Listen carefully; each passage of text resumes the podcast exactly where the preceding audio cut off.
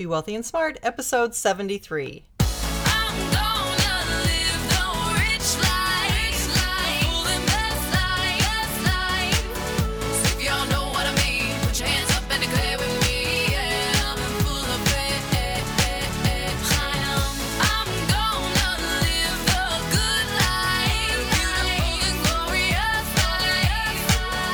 Into a world of wealth and financial freedom without budgets, boredom, or bosses on Be Wealthy and Smart. And now, here's your host, Linda P. Jones. Welcome to Be Wealthy and Smart. I'm Linda P. Jones, America's Wealth Mentor, empowering women and men worldwide to financial freedom. On today's show, we are going to talk about a very interesting topic that I think you're going to find extremely fascinating, and probably the answer to a common question that a lot of people are asking right now, which is where to invest short term. What you're going to learn are the differences to consider in short term and long term investing, the surprising place you can find high rates, and why long term investing is still the most important thing for your wealth building. So I always get that question, where can I put short term money?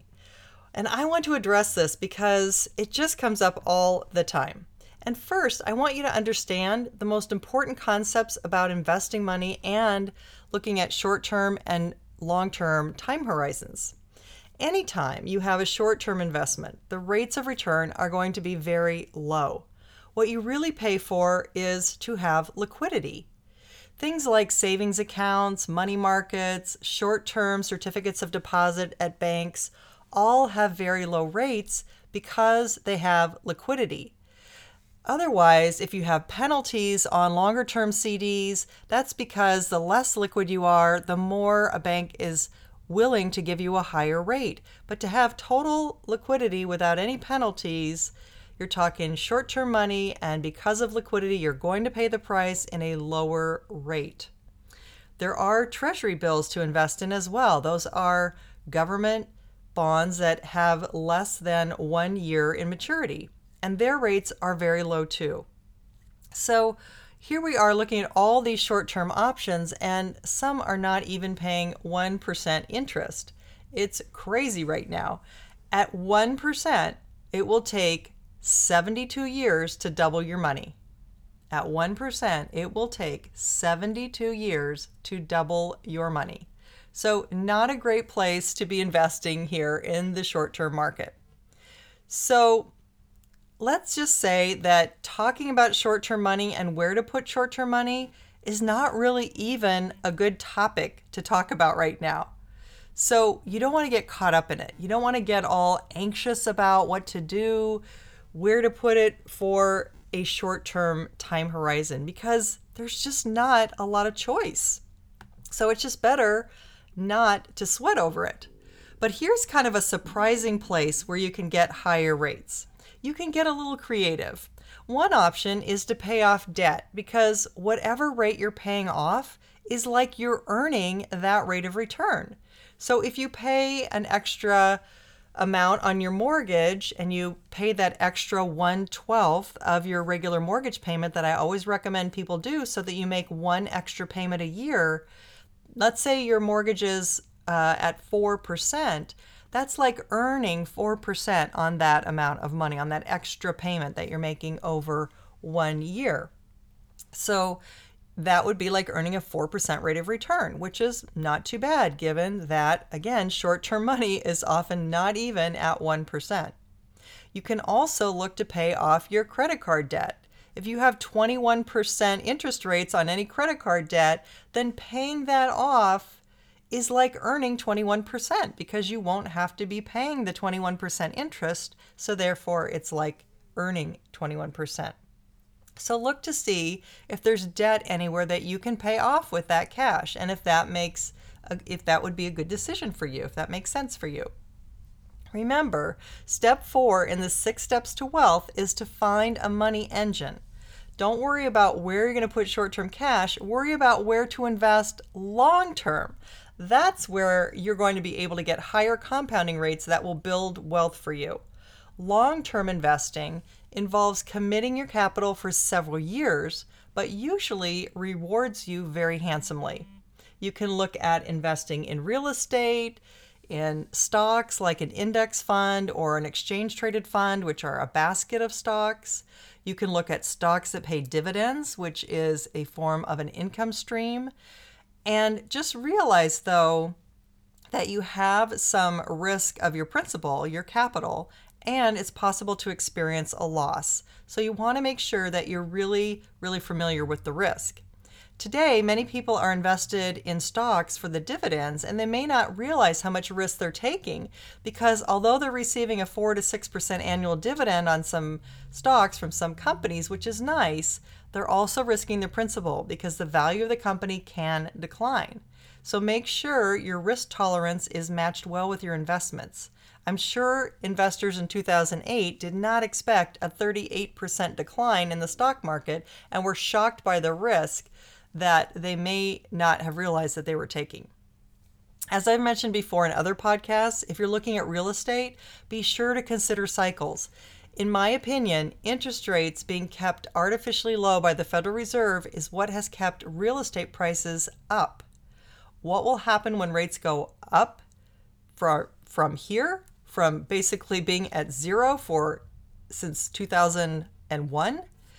Well, you want to look at that. You also want to look at what is happening to demographics. Baby boomers are now downsizing. They're not buying the ever larger homes that they were constantly upgrading to.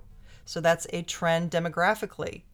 And we have people that own several rental homes perhaps, and that keeps inventory tight because more people are keeping houses as rentals, anticipating that they're going to continue to go up in value. But what that does is that's driving up prices because of no inventory.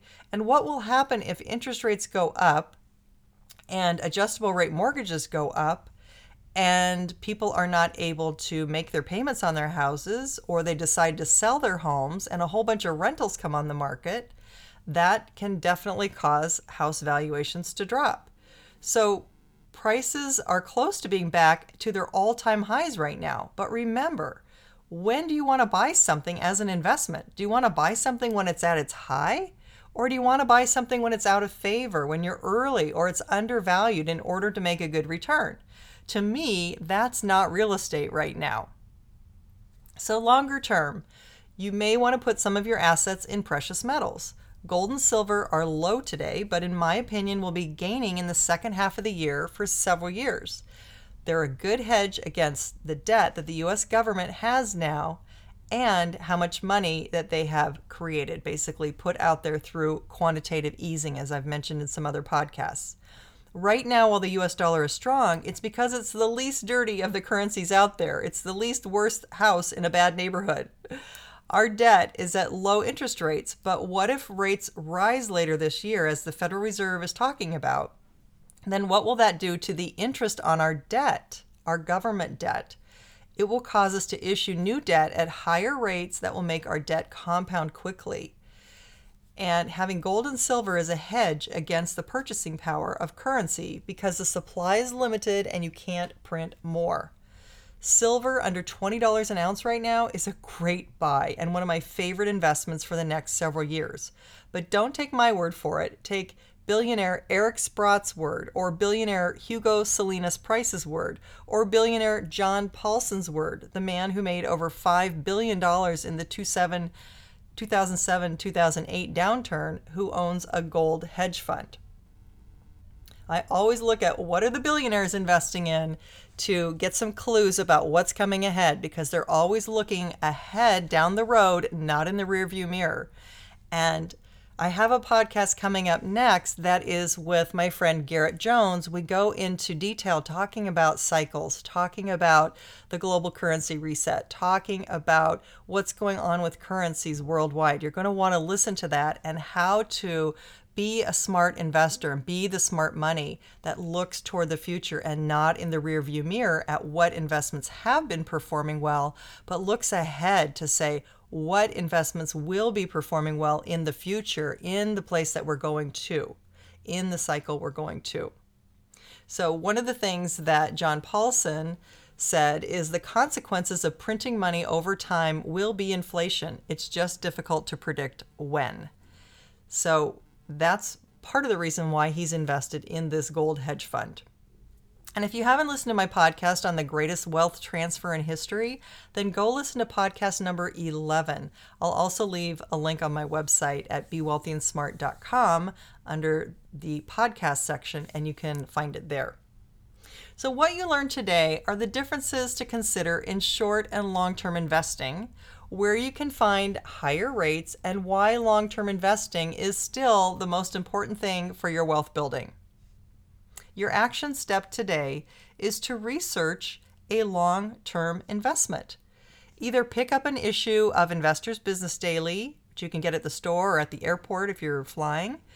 Look at paying off some debt at a high interest rate possibly, or making an extra payment on your mortgage, a 1/12 extra payment each month on your mortgage payment, or study up on silver.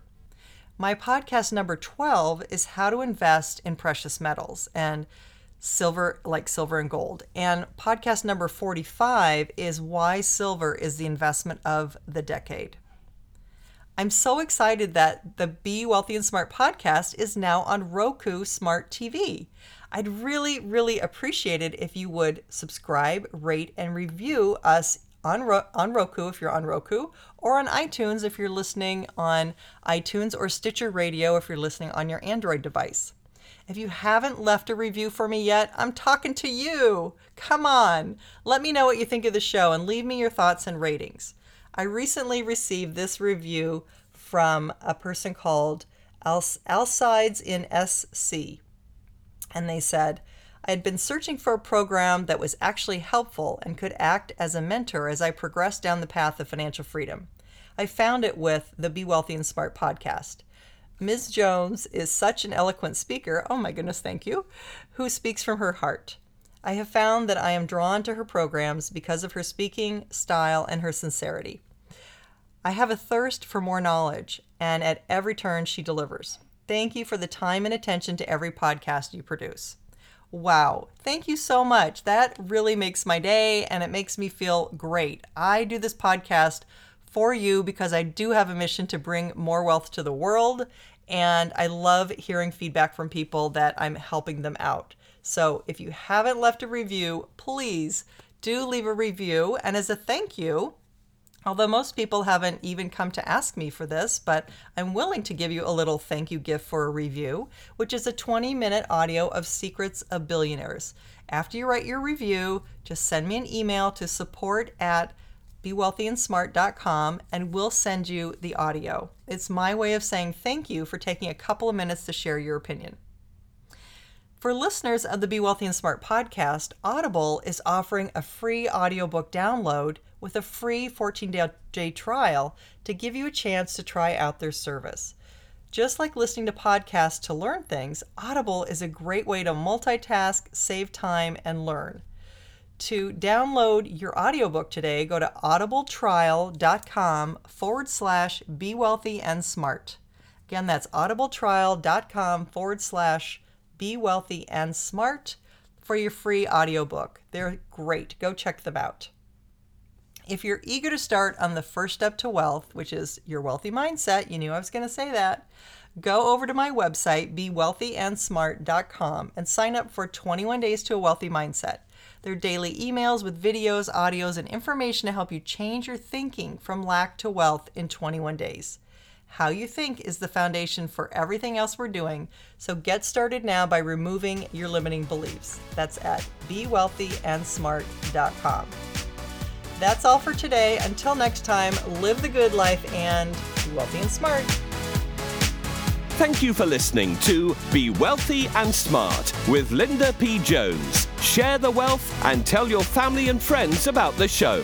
Check out our website, blog, and social media for more riches at www.bewealthyandsmart.com.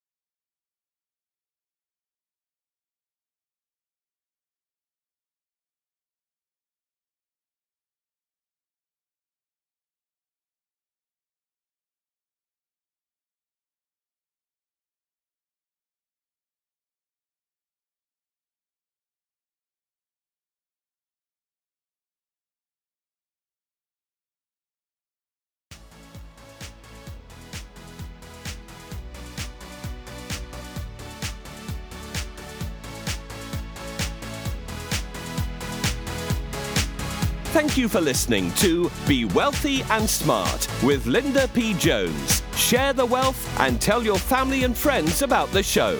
Check out our website, blog, and social media for more riches at www.bewealthyandsmart.com.